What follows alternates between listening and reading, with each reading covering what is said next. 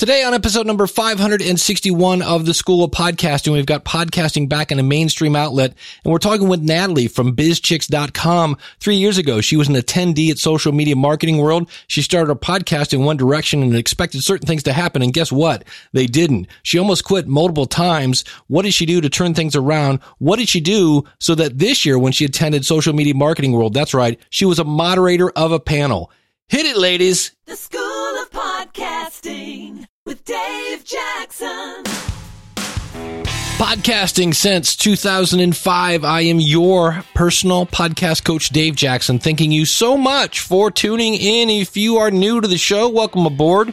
What we do here is I bring my 20 plus years of helping people understand technology I help you massage your message. I help you tackle the technology, face your fears, flatten that learning curve, and get you not just on the road to podcasting, but podcasting right. Podcasting in a way that you become a person of influence. Our website is schoolofpodcasting.com. Go to schoolofpodcasting.com slash start. Use the coupon code listener and that will save you on either your first course or your first membership. Well, I've been talking in the past about how podcasting is getting more and more and more and even more mainstream. And today I got an email from Caine Door and he said that, uh, check this out. I, I, this is what I love about my audience because I never would have known about this. In the newly released animated film, Teen Titans, The Judas Contract, which is, uh, produced by Warner Brothers, Kevin Smith is in the movie as himself interviewing a member of the team. I'm assuming that would be one of the Teen Titans on his podcast, and it's good. And of course, uh, Kevin is known as a fanboy, so he has great questions and brings some levity to the end of the movie after the big final battle scene. And uh, here's a quick clip of that. So let me ask you this, man. How do you become a Titan exactly? I mean, is there an audition? Do you look at videos? Because I've been working out, you know, I want in. Well, Kev, I guess the most important thing to being a Titan is to have a strong sense of family. Some of us don't have our own, so we support the ones that do. Thank you, Caine, for sending that in. You can find him at adventurefrequency.wordpress.com. And the old Titan there was talking about family. And wait till you hear the adorable way that my guest, Natalie Eckdal, uses her children to kick off the show. And I actually really, this is a great example, in my opinion, of a great podcast introduction. And let's just, I'm going to let you listen to it and then we'll dissect it on the other side. Episode got brought to you by AWeber. She's busy juggling her own internet business, A tween, Whatever. a toddler, an infant, a labradoodle. and her husband. What's for dinner, sweetie? In her spare time, she talks to successful female entrepreneurs. And a few cool dudes about their journey and how they make it all work. Welcome to the Biz Chix Podcast. With your host, entrepreneur, MBA, and mom. Natalie Eckdal. Hey, Biz Chix. And I'm also going to give a shout out to the cool dudes listening in today since I know some of you want to check out these takeaways from social media marketing world. Oh, I love that because in basically 45 seconds, you know, she's running an internet business. She's an MBA. She's a mom. She's talking to successful female entrepreneurs and some cool dudes. And the sound effects, the obviously the professional intro. If I had to guess, that smells of uh, music radio creative. And uh, I just love the fact it was like bam, and then she gets right into it and says, "You guys want to hear about the takeaways from social media marketing world, which is what the episode was about." So if uh, somebody says, "What does a great intro sound like?" and you don't need, I mean, Mike would love to hear me say, you don't need music radio creative. If you just said those things yourself, that'd be fine. I love music radio creative, and I think a great professionally done intro does set you up to sound like a pro. But to me, I love that. And so the cool thing about Natalie is, and why she's on the show, is I listened to her show and she was saying how she had been doing it for three years. And she, in her, in her own episode, explained some things that just didn't work. And I was like, ooh, I want to dive a little deeper into that. So she does have some things coming up. She's like the, she's like the queen, I guess, of masterminds. In fact, if, you, if you've ever thought of starting your own mastermind, she has some really great insights and episodes on that. But if you want to sign up for one of her masterminds, she's uh, they start in May, so you would want to go over to Biz Chix, and again, you'll hear this a lot: b i z c h i x dot com, and you can click on the uh, work with me. And uh, she's also going to have a live event in October. And why I brought her on is here's somebody who three years ago kind of had an idea where she was going, and now she's landed someplace completely different from where she thought she was, and at sometimes was really ready to quit. So with that, I want to welcome Natalie Eckdal to the program. Thanks, Dave. It's so fun. I, I haven't seen you in a while. I think since Podcast Movement when we were drinking margaritas. Yeah, and uh, we shared an Uber. I think it was at a Podfest or Podcast Movement. I forget which one. Both. Both. Yeah. Yeah. So you're my Uber buddy. hmm Well, let's go back to the very beginning. What what inspired you to start a podcast? Well, I was an entrepreneur um, at at that time and looking for content to listen to, and I found um, actually found podcasts through Dave Ramsey, which I think is such an interesting uh, way to find them. But he started getting onto like iHeartRadio, and then he said you could go to iTunes and listen to him, and then that opened up a whole new world for me. And I must have searched for entrepreneur. And can you guess which podcast came up at that time? Hmm, maybe a little guy called John Lee Dumas, I would think. yes. there you go. So I started listening to Entrepreneur on Fire and uh, loved hearing, you know, about other entrepreneurs' stories. And through John, I discovered many other podcasters because he was also interviewing other podcasters. So through him, I, I started listening to Amy Porterfield, Pat Flynn, Michael Stelzner, and uh, Chris Ducker, and probably and basically any podcaster he had on his show. I started listening to them as well. I really loved the entrepreneurial story, but at the time, John was primarily interviewing men. So if you looked at his guest list, it was about, I don't know, 80 to 90% men and 20% women or so. And when he would talk to women, they weren't, he wasn't asking the questions I wanted answered. And so for some reason, I'm still, I still don't quite know how I had the gumption to start my own podcast, but I decided that I would love to interview women entrepreneurs. And I thought, which is really funny to me at the time I was telling some friends this recently, I really thought I was going to, by interviewing enough women, solve my own issue of work life balance, like how to, you know, I just said I didn't, I needed to talk to enough women and then I would figure out work life balance. But what I figured, what I've learned is that there's no perfect answer to that. And so, uh, but yeah, that was my inspiration was was listening to John's podcast and then he was launching this little course called Podcasters Paradise and he said anyone could podcast and I was fascinated by that. So I was one of his founding members. So I signed up with his um, with Podcasters Paradise when he only had like a one like a landing page, just one page on the internet and I was like, "Okay, I'll I'll give this guy a try." And so that's how I learned a podcast.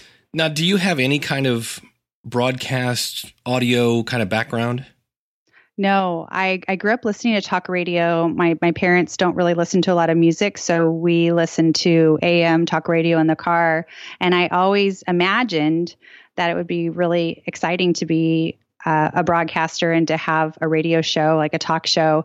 But it just seemed like it was a type of career where you didn't have a lot of control over where you lived, what your schedule was, and also the financially it wasn't as lucrative as what I was looking for. No, not not at all. do you remember what you what your gear was when you first started out? Oh my goodness, a Logitech headset. Nice. And my husband was doing my editing, and he, gosh, with very quickly upgraded us to a Heil PR40 because he was having to do he's like I'm like why are we spending so much money on on all this equipment like I'm not even sure how this is going to go and he said because it's going to save me hours of editing well, how did you feel the first time you went to talk into the microphone?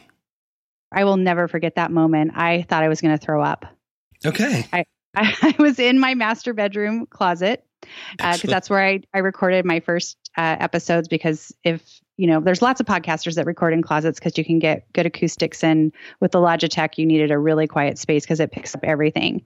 And i had met uh, the my first interviewee at new media expo and i met jen page. Who's a filmmaker and I remember being terrified about hitting record. And I was so nervous. And the only reason I did it was because I had an appointment with someone and I didn't want to let her down. It was really terrifying. But then I loved it at the same time. Yeah, it's kind of exciting. Once you once the red light goes on and you you realize you don't explode, you're you're okay with that. Now, what was your schedule when you first started? What were your was you doing weekly or biweekly or what was the schedule? Well, my mentor, John Lee Dumas, had seven days a week. And I figured, well, if he can do seven days a week and he's a single guy, I'm a mom with two kids. I had two children at the time. And then right before I launched, I found out I was pregnant with number three. So I was like, well, if he can do seven days a week, I think I can do five. And so I started off with five uh, episodes a week. And it was an insane schedule. I did that until I got to 75 episodes. Holy cow.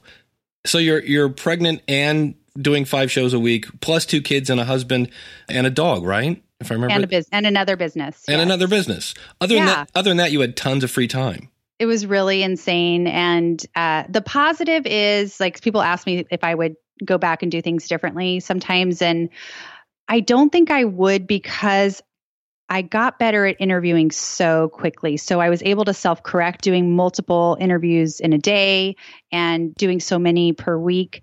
I feel like I got better like in in terms of the time frame, you know, in a matter of months, I improved my interview skills and even my format. So it was a grueling schedule though and not uh, approachable for for for my lifestyle. And when i talked to some friends that were listening at that point i really didn't have a lot of connection with my audience.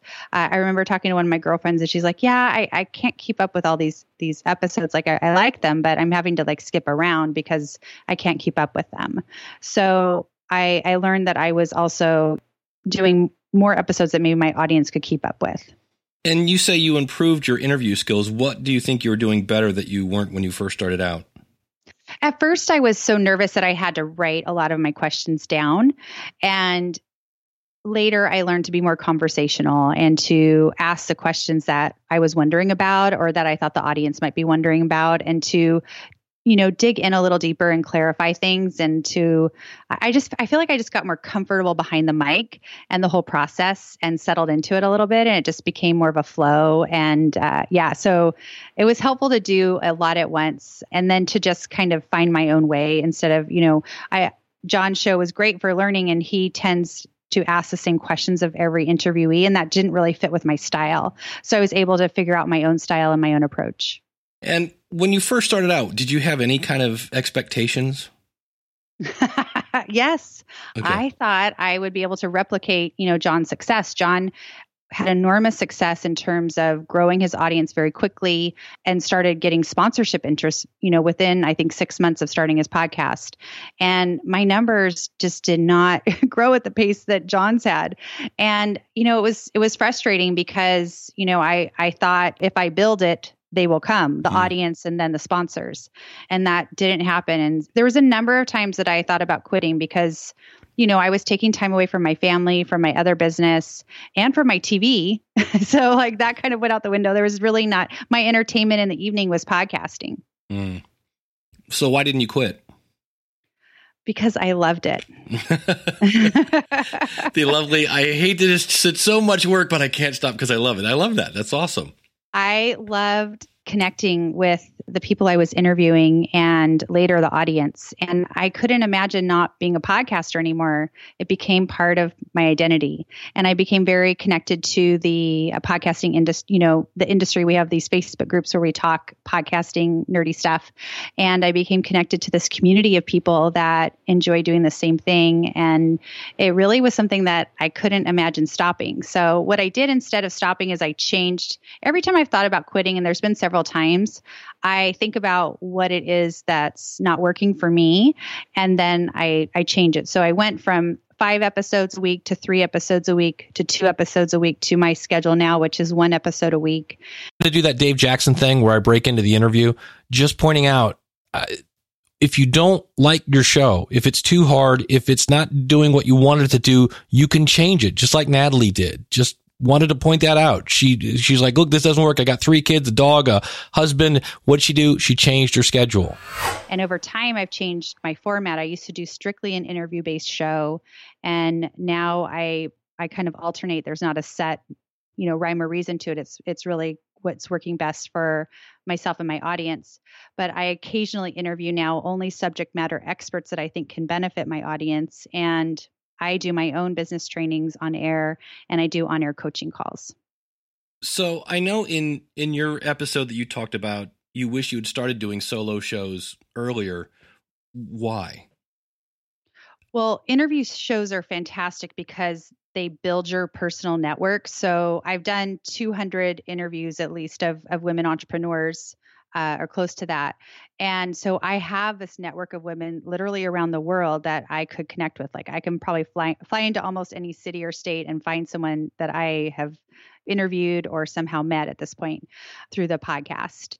But they really help build someone else's business, not your own. And I was hoping to build a business through this podcast. And as I looked at what I wanted to do, which was to work with women entrepreneurs, I needed to show my expertise. And while during an interview you can chime in and share your knowledge, it's really about showcasing the person that you're interviewing. And so, in order to show my expertise, I needed to do a solo show. And it was very it was really scary to to do that there. And still to this day, it's it's more difficult for me to do a solo episode than it is an interview. Oh, I got to jump in again. I love that answer. So here again, if you want to build your network and get to know people in your niche, do an interview show. If you want to showcase your expertise, then do a solo show. And I know a lot of people say if you have a guest, it'll help build your audience. Read Jared Easley's book, Quit Chasing Influencers. That strategy does not work. Back to Natalie. Is it just you're just not used to talking to the wall or well, content creation is a struggle for me. I'm a recovering perfectionist, Ah. so so uh, it takes me a while to get started because I know I know what's going to go on and what's going to happen. It's going to take me longer, so I usually procrastinate and get things to the last minute and then uh, make things happen. And it comes out great. It always comes out great, and it's always so much easier than I thought it was going to be. Uh, but if I allow myself too much time to work on it, I'm just going to fill. Like if I have eight hours, it's going to take me eight hours to Yeah. put an episode together. So you changed your format, you changed your schedule. Did your audience hunt you down with pitchforks and, and torches? No, my numbers went bonkers. So really? Yeah, yeah.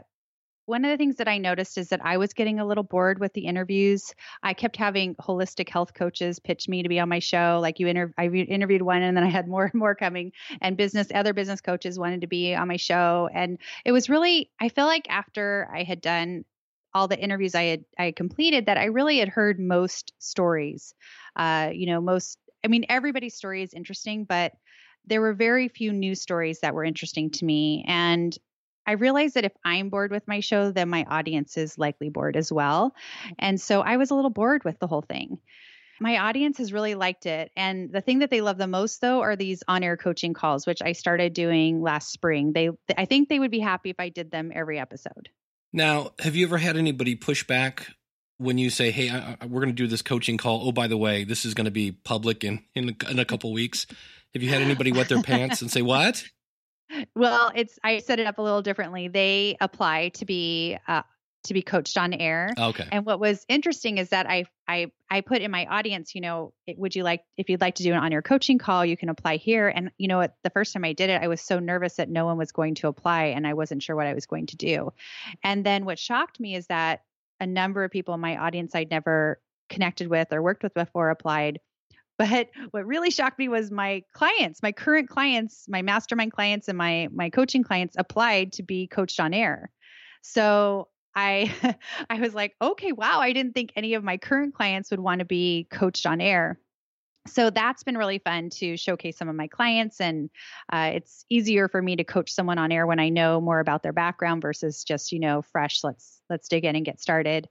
But it's been it's been terrifying. I think that the way I felt at the very beginning when I first hit record in that master bedroom closet all alone is how I feel when I hit publish on an on air coaching call, especially the very first ones I did, because I was so concerned about, you know, I didn't know what people would think about them and what people might say about them.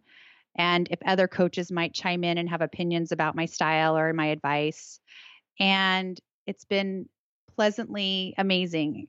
People give me the they they love them, they binge listen to them and other coaches they tell me they listen to them and they enjoy hearing them and just comparing our different styles and no one has sent me any mean notes or letters criticizing them. So it's been it's been really great. And then a lot of people can't afford to work with a coach. And so for them they say they're able to get you know some advice or, or imagine you know if i'm coaching them.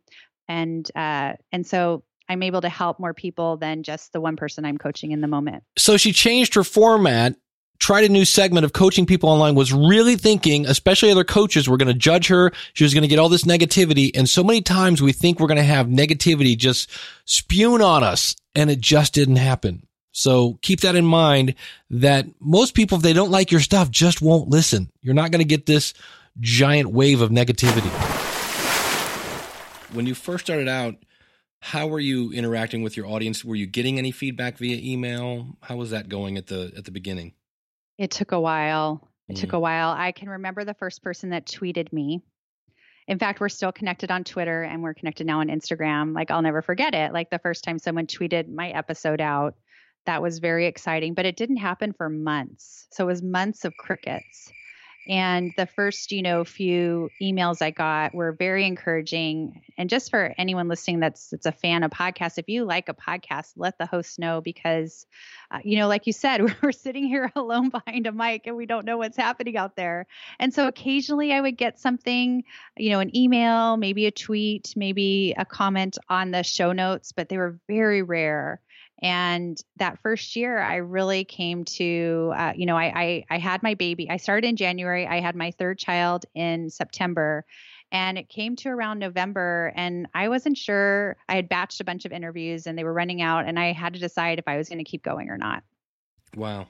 I that, I'm just sitting here trying to ponder a newborn plus your what, what's the ages of your of your children at that point? My older son was two and a half, so two and a half, a newborn, and my daughter. Oh my goodness, she just turned 15, so she must have been 12. Oh man. That's Yeah. Where do you store your cape when you're not uh, superhero here? Thank Oh, you. Well, um when did you decide to start a Facebook group? How how long into it when you went, hmm, it was it was really that that that turning point so i had been very active in the she podcasts facebook group i think when i joined it it had about 300 members and now it has over 5000 members. And that's how i got to know jessica kupferman and elsie escobar who run that group and podcast now. So they didn't have a podcast when they first started. And I was participating so much in their group and in the Podcasters Paradise group. And I realized, gosh, I really love this community that's happening here. And I've always, in, in what I do just locally, I love to create community. I love to get friends together and bring people from, you know, different parts of my life together. And I thought, well, I think I will try starting a Facebook group and I need to monetize this business. Clearly, sponsorship isn't going to happen. So, almost simultaneously, I started the Facebook group and I put out there that I was going to start my first mastermind, paid mastermind. Yes. What kind of launch plan did you have for that? there was no launch plan. Ah, well maybe that explains some of this then. Because you, you didn't do the uh what's the guy's name? Jeff um oh the oh, Jeff Walker. Yeah, you didn't do the Jeff Walker formula. thing and the No, no. So my first attempt was when I was like, I don't know, a month from giving birth, maybe six weeks from giving birth. So this was in like July of 2014. And I decided I needed to start monetizing. My baby was coming and I needed to get some things going before he came. And so I on my podcast and in my to my email, my very small podcast listenership and my very small email list, I shared that I was starting a accountability group and it would be a Facebook group and we would have touch points in the group and I don't remember what I charged, but nobody signed up. Not one person, not even my mom, Dave. Okay, I got to jump in here because we're kind of laughing as she told the story. I want you to stop and think about this.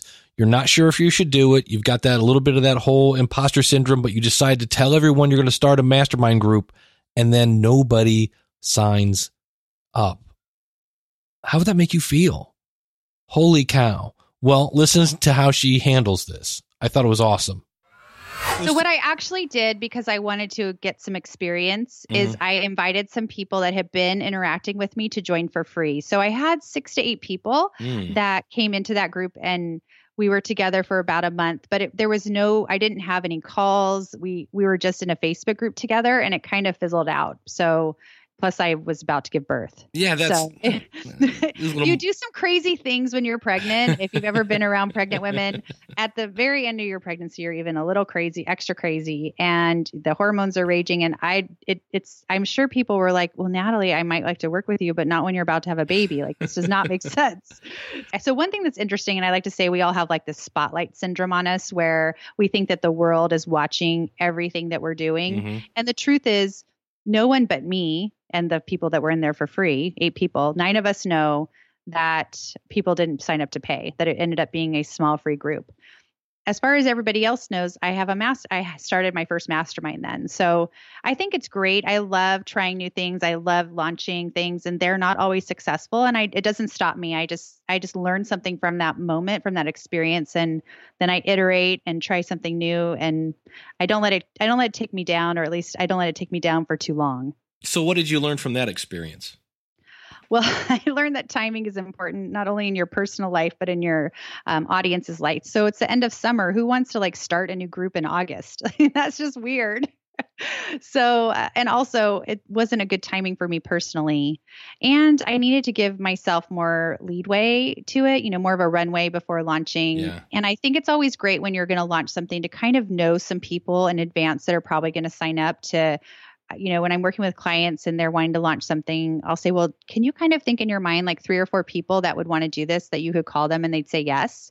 And I didn't have that kind of connection with people at that time to do that. Now that you're starting to interact with your audience, what is something your audience has said to you that maybe impacted you the most? If this was the only thing that ever happened, these three years of podcasting were worth it. I had uh, a woman sign up to work with me in a strategy session and which I do it's like a one time 60 minute uh, coaching session.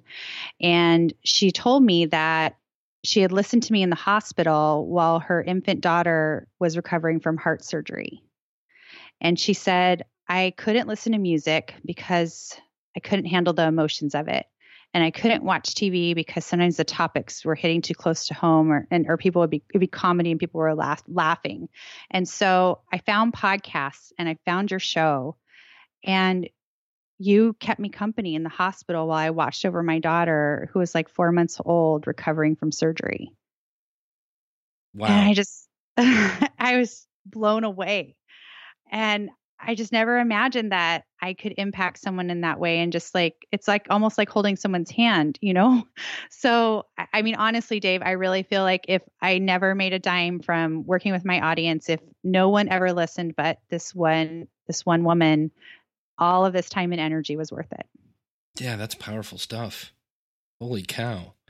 When you started your podcast, how did you think you thought it sounds like you thought you were going to do the sponsorship thing. How have you decided to monetize it? It sounds like you have a couple different irons in the fire. I realized I needed to do something that I had a little more control of. You know, I couldn't control sponsors coming on board. And I love consulting people and helping them with their businesses. And I love talking to people about business. And I have, you know, as you shared at the beginning, a deep business background. And so I decided to try again this whole mastermind concept and try it a little differently and work with my audience. So offer my services uh, in a group format and one-on-one format. Nice. And is it something where you have a group of people sign up and then sometimes they want one on one, or do, do they kind of bounce back and forth? Or So at this point, I've I've evolved to uh, you know it's it's been an evolution. I've tried lots of different things, and so the streams of revenue I have going on in my business right now are one-on-one coaching, strategy sessions, which are a one-time coaching session, and then I have masterminds, which are for eight women at a time. And I have a VIP membership site, and that's with women that have worked with me in the past in some in some capacity. So I know about them and their business, and they're monetizing their business. So they're not brand new; they are bringing in an income into their business, and so they're networking and connecting in that group. where did those ideas come from? No, I, I love the concept of a membership site, and it really fits with my personality of wanting to bring my friends together. So, my clients, I, I'm wanting to have a space to help them connect with each other and to network with each other. And so, it's become really fantastic to have this small uh, you know vip community I, I i studied membership sites for a while and i i looked at different options for for that particular stream of revenue. And i didn't want to grow something really big. Like i didn't want thousands of members. And so i'm limiting it to 150 and i came up with that number. It's called the dunbar number. It's basically the capacity we have in our brain brain for social connection. So when they study tribes of people they tend to create a new tribe once they get to 150 people in large corporate spaces they tend to like create a new space or a new head of a division at about 150 people so i thought oh well that that's a great number and that makes a lot of sense to me so i'm keeping it to 150 people so we can keep our social connections you know and know who everybody is so I try to do it a little differently. I love to look at what other people are doing and pull things from my background and my experience and put a little Natalie spin on it. Well, the interesting thing is you you said you started off thinking you're going to get into some sort of advertising, and I always tell people uh, if you take the John Lee Dumas approach, he did a daily show for six months before he got a sponsor. If you do a weekly show, that ends up being about three and a half years of content. Mm. So here you are three years later. How did you get your sponsor with AWeber?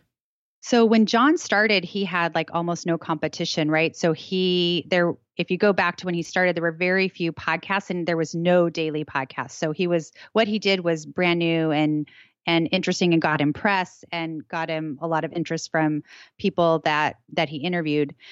And it, I was I learned about this at a conference re- recently. This book called Blue Ocean Strategy. Have you heard of it, Dave?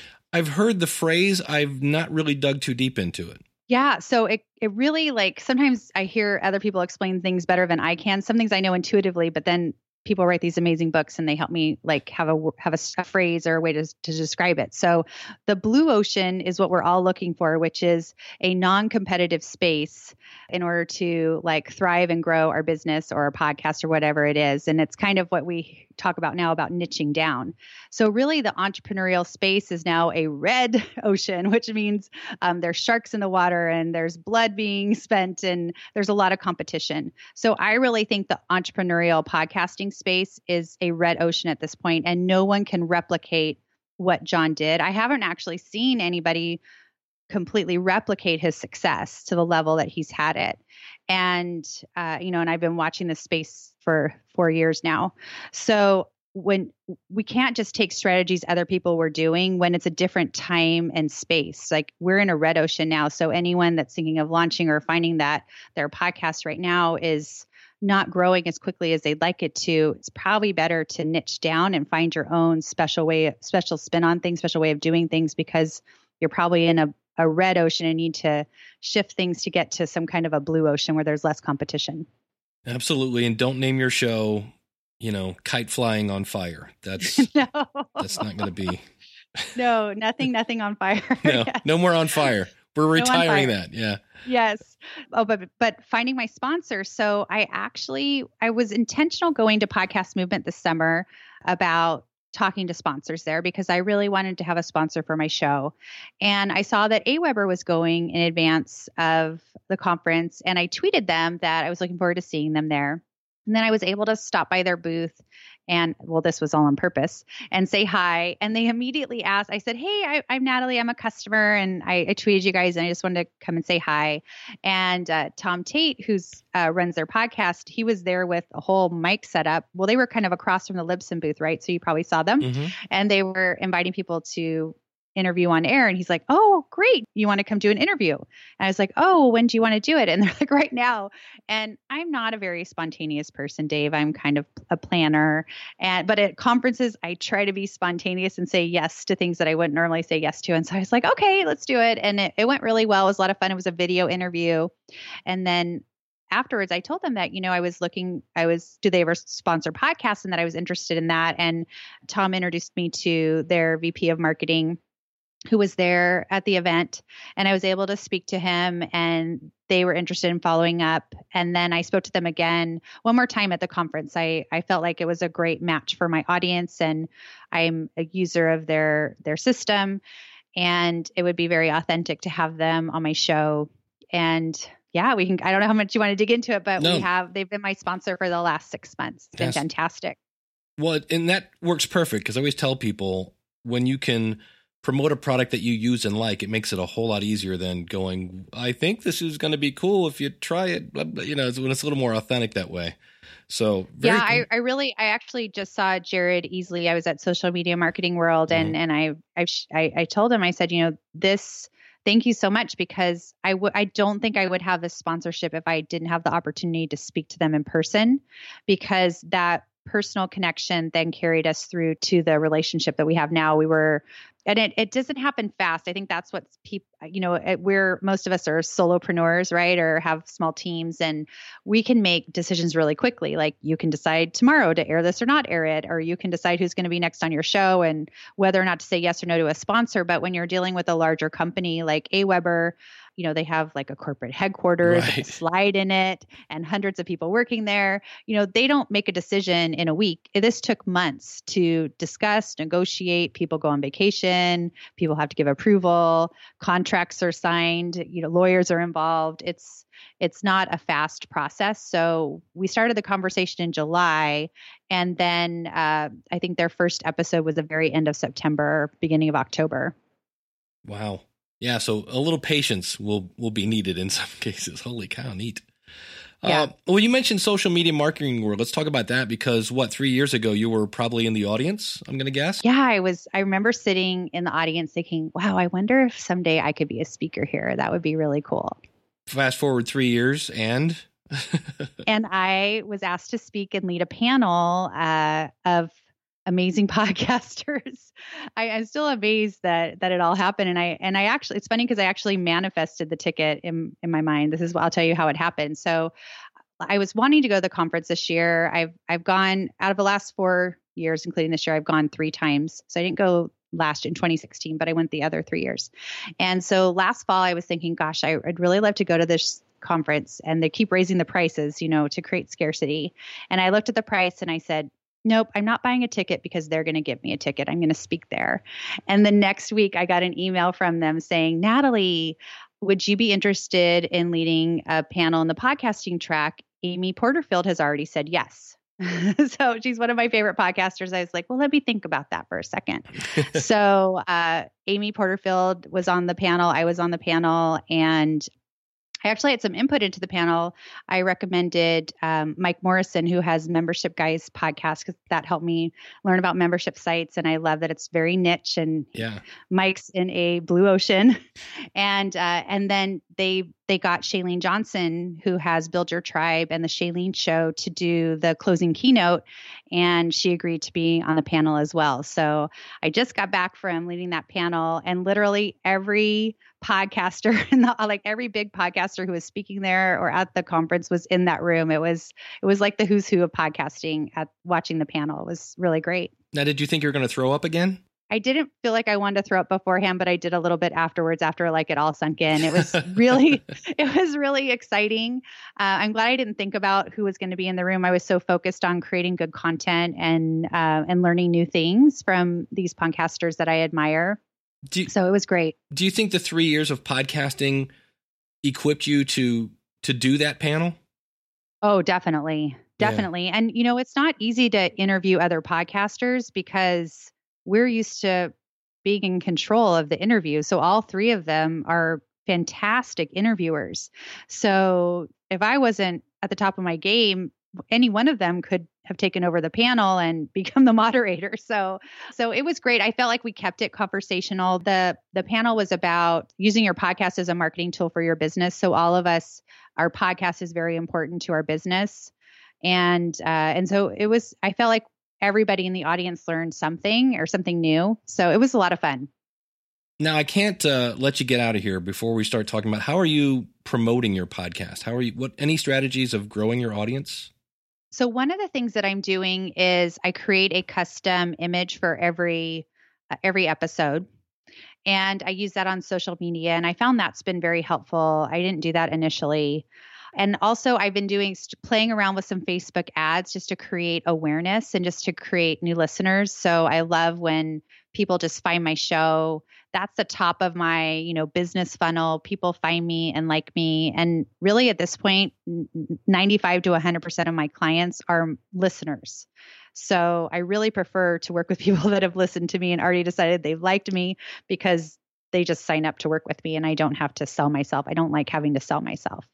Uh, so those are kind of like the main things. Being on other shows is great. Uh, I don't have as much time as I'd like to, but I really found that just being a speaker and out there more out at conferences has Im- impacted my numbers as well. When I think back to radio, when I was growing up, there were always these big, you know, wars against each other and things like that.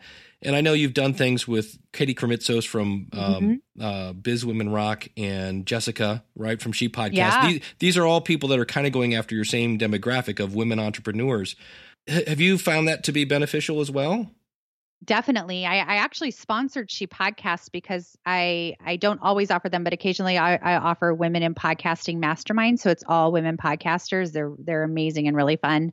And I was wanting to do them for a few years and I wasn't able to get enough people. I would get like three people and then I couldn't fill the group. And so at at Podfest 2015, where I think I met you for the first time, is that is that right? Yes, I, 2016. They all yes, blur together year. after a while. Last year, last year, yeah. uh, Jessica Kupferman was there, and she and I've been friends for a while. And I was telling her, you know, I'm thinking about I, maybe I should sponsor She Podcasts, and so I sponsored her show, and it included a link into their group.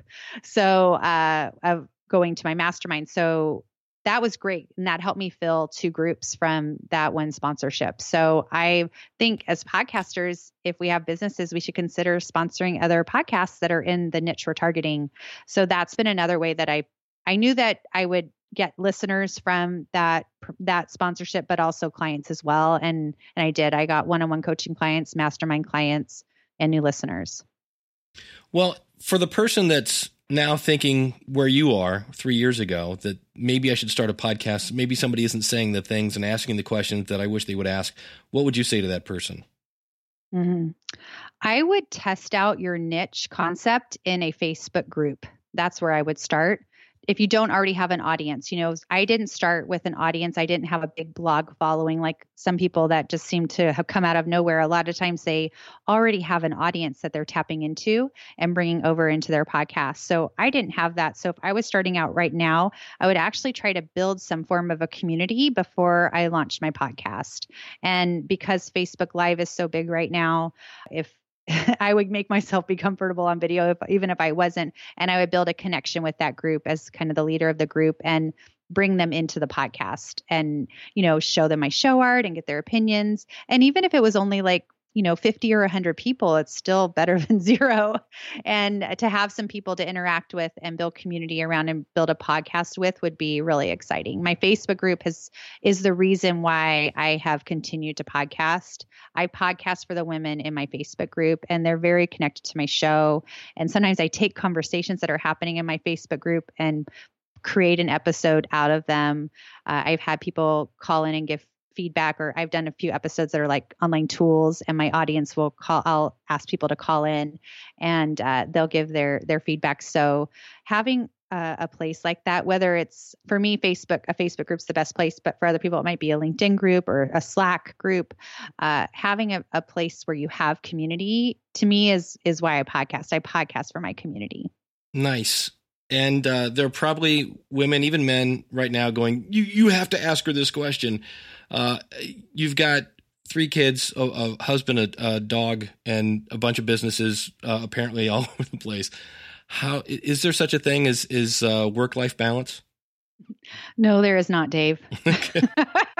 good so, thing that my question, good thing that my podcast didn't end once I answer that question, right? Because then I'd be done. the answer is, Natalie, there's no work life balance. What I have learned is that there are periods of you know where i'm more balanced towards family like my my time is more family focused my time is more business focused. Like tonight i'm actually going to stay here till i'm i'm at my office. I'm going to work till eight o'clock and my husband's going to my husband mark is going to um, be on kid duty and and take care of all that. But i also had a break in the middle of the day. I picked up my daughter from high school and got her starbucks and we hung out for a little bit. So i think it's it's not work life balance because you can't really balance it exactly. There's sometimes where podcasting is taking more of my time or uh, you know i was just at a conference so that was all work and and almost no family and uh, and so and sometimes it's it's more family so it i feel like it all kind of balances out over time but it's not all balanced day to day if that makes sense And it's hard to put a two year old on a schedule when you're like, no, no, no, it's not time to, no, your tantrum doesn't come for another hour and a half. So you're early. No, That doesn't work. no, that doesn't work. I, I need to talk to the gentleman for just a second, okay? So I know Okay. I know it's called bizchix.com, but uh, I found Natalie. Number one, I met you at uh, at Podcast Movement, and then I heard you on uh, mentioned on uh, She Podcast, and I'd already discovered She Podcast, and then I uh, met Katie. And I, I got to say, gentlemen, I know that we, we don't have the equipment to call ourselves females. There's some really good content. So don't get turned off because oh it's a thing for women. Because I, I've learned I really really liked your uh, series on monetization.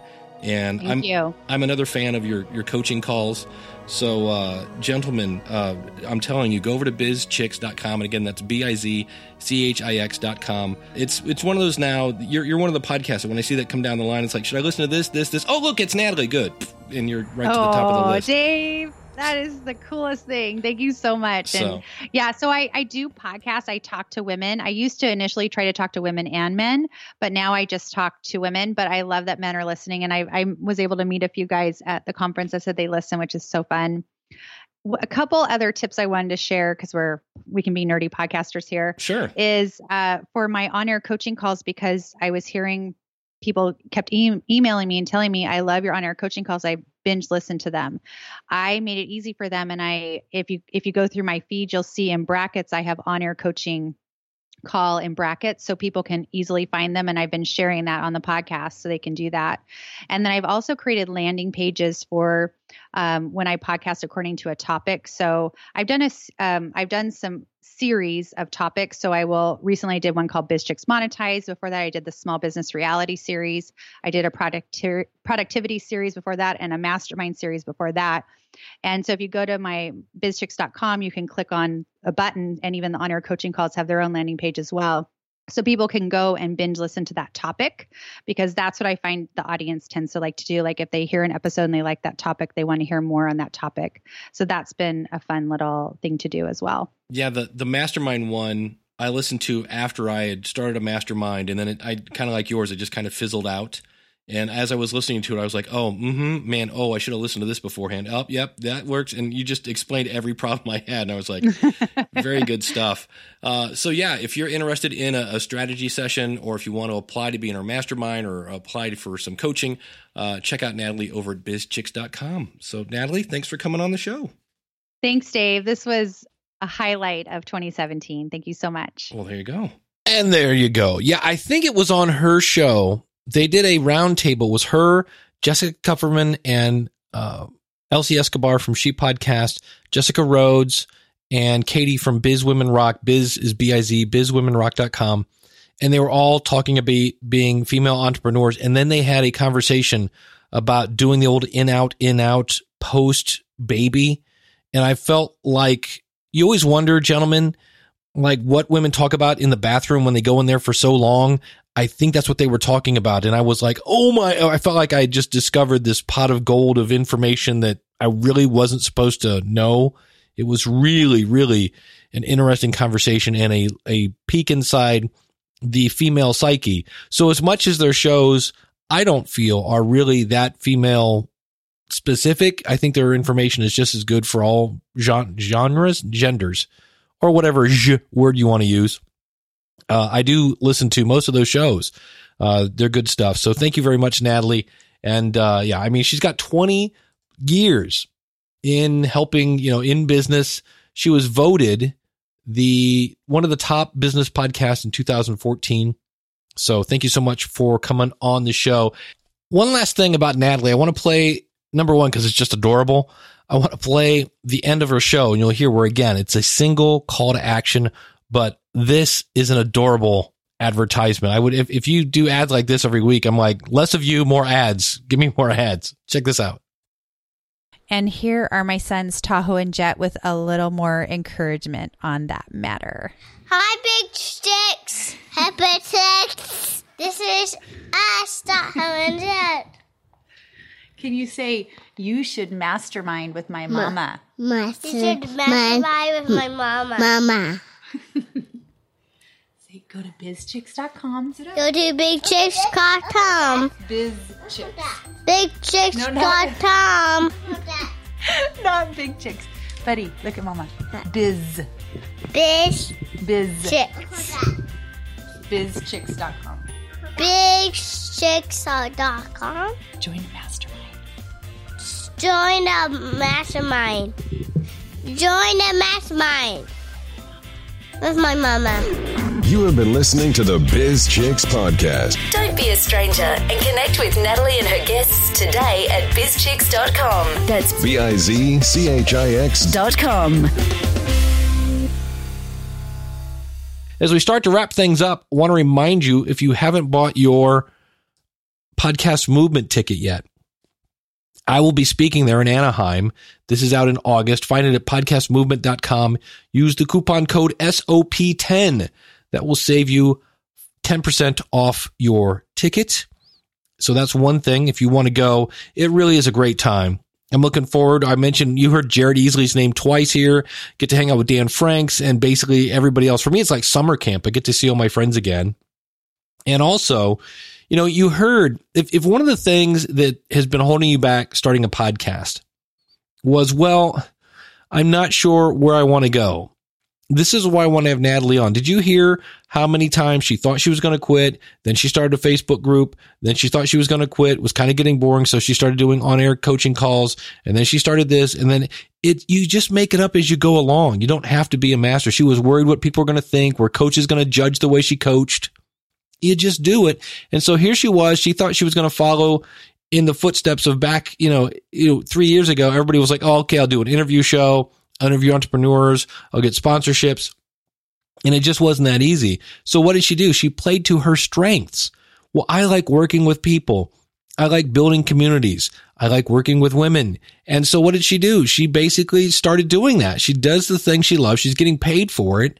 And I think it's awesome. So I really loved her story and wanted to bring her on to say, see, it's not a statue. You can change it. And eventually you come across something that seems to work. And, and by doing those first groups, think about that first group that kind of fizzled out. She learned from that in terms of, okay, how can I do this better in the future? And then that group led to more groups. And she's kind to me, I think she's like one of the, the, if somebody said, give me an expert on masterminds, I'd say right there, go talk to Natalie. I know other people might say, you know, uh, Dan, the guy from uh, 48 Days to the Work You Love, and he's he's definitely a, a but I'm like, in listening to Natalie's show, she's a mastermind expert in my book, along with marketing and her her background in business. So, at any rate, uh, speaking of business, if you'd like to start a podcast, I would really, really, really love to help you. Speaking of private Facebook groups, you could be part of the School of Podcasting's private Facebook group. We got our own little community going on over there. Plus, twice a month, we do live group coaching calls. We just had one last weekend, had a great old time. And uh, you also get step by step tutorials, you know, and this is the thing that people don't get. I could spend a half hour telling you all the tutorials that are in the School of Podcasting. But I mean, we have worksheets that help you plan your podcast. We have tutorials on how to buy your gear. We have tutorials on how to build your website. We have tutorials on how to plug that gear in, how to use Audacity, how to use Audition, how to use Hindenburg Journalist. It's really, it's all there. And the beautiful thing is, if you start it and you go, nah, not for me, that's right. 30 day money back guarantee. Check it out. Go to schoolofpodcasting.com slash start and use the coupon code listener. That's L I S T E N E R. You will not find that coupon code anyplace online in print. I only say that here because you took the time to listen to this podcast and it's my way of saying thank you. And I really hope to see you on the inside. So thank you so much. In the future, I'm going to be interviewing Neil Galarte, who is the editor of the Messengers documentary. And I want to get in the mind of an editor because here's a guy that does editing 24 7 pretty much. And sitting next to him at the movie and seeing him put the movie together, I wanted some insights from Neil. We're going to talk about in that episode kind of shaping your content. I've actually been reading a couple books on how to do different styles of narration, different ways of building a story. So we're going to be talking a little bit about shaping your content in ways that can really make it just pop and really engage your audience. So, see, I'm already engaging with my cat. He's loving it. I don't know if you guys can hear that. He's singing the, the his praises in here. So Bernie is alive and well, and uh, and I'm going to share one itty bitty story here. If you're thinking about starting a podcast, take this attitude. What's the worst that could happen? And I'm going to share right now. My sister in law is a hopeless romantic and has been trying to set me up ever since I got divorced. And so she gave me this woman's phone number. Uh, she seemed kind of cute. I saw her picture somewhere on Facebook or something like that. And I did not call her. I was I had imposter syndrome. Um, in the immortal words of uh, Bruce Springsteen, you end up like a dog that's been beat too much.